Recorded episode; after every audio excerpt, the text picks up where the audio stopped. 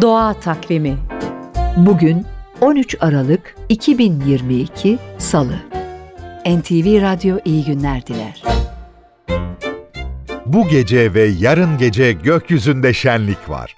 Geminid yani ikizler meteor yağmurunun en aktif olacağı günlerdeyiz. Dünya belli dönemlerde kuyruklu yıldızların yörüngelerine bıraktığı taş ve tozların içinden geçiyor. İşte bu sırada çok sayıda göktaşı da dünyanın atmosferine girip yanıyor ve gece gökyüzünde hızla kayan ışıklar olarak görülüyor. Buna göktaşı yağmuru ya da yıldız kayması deniyor.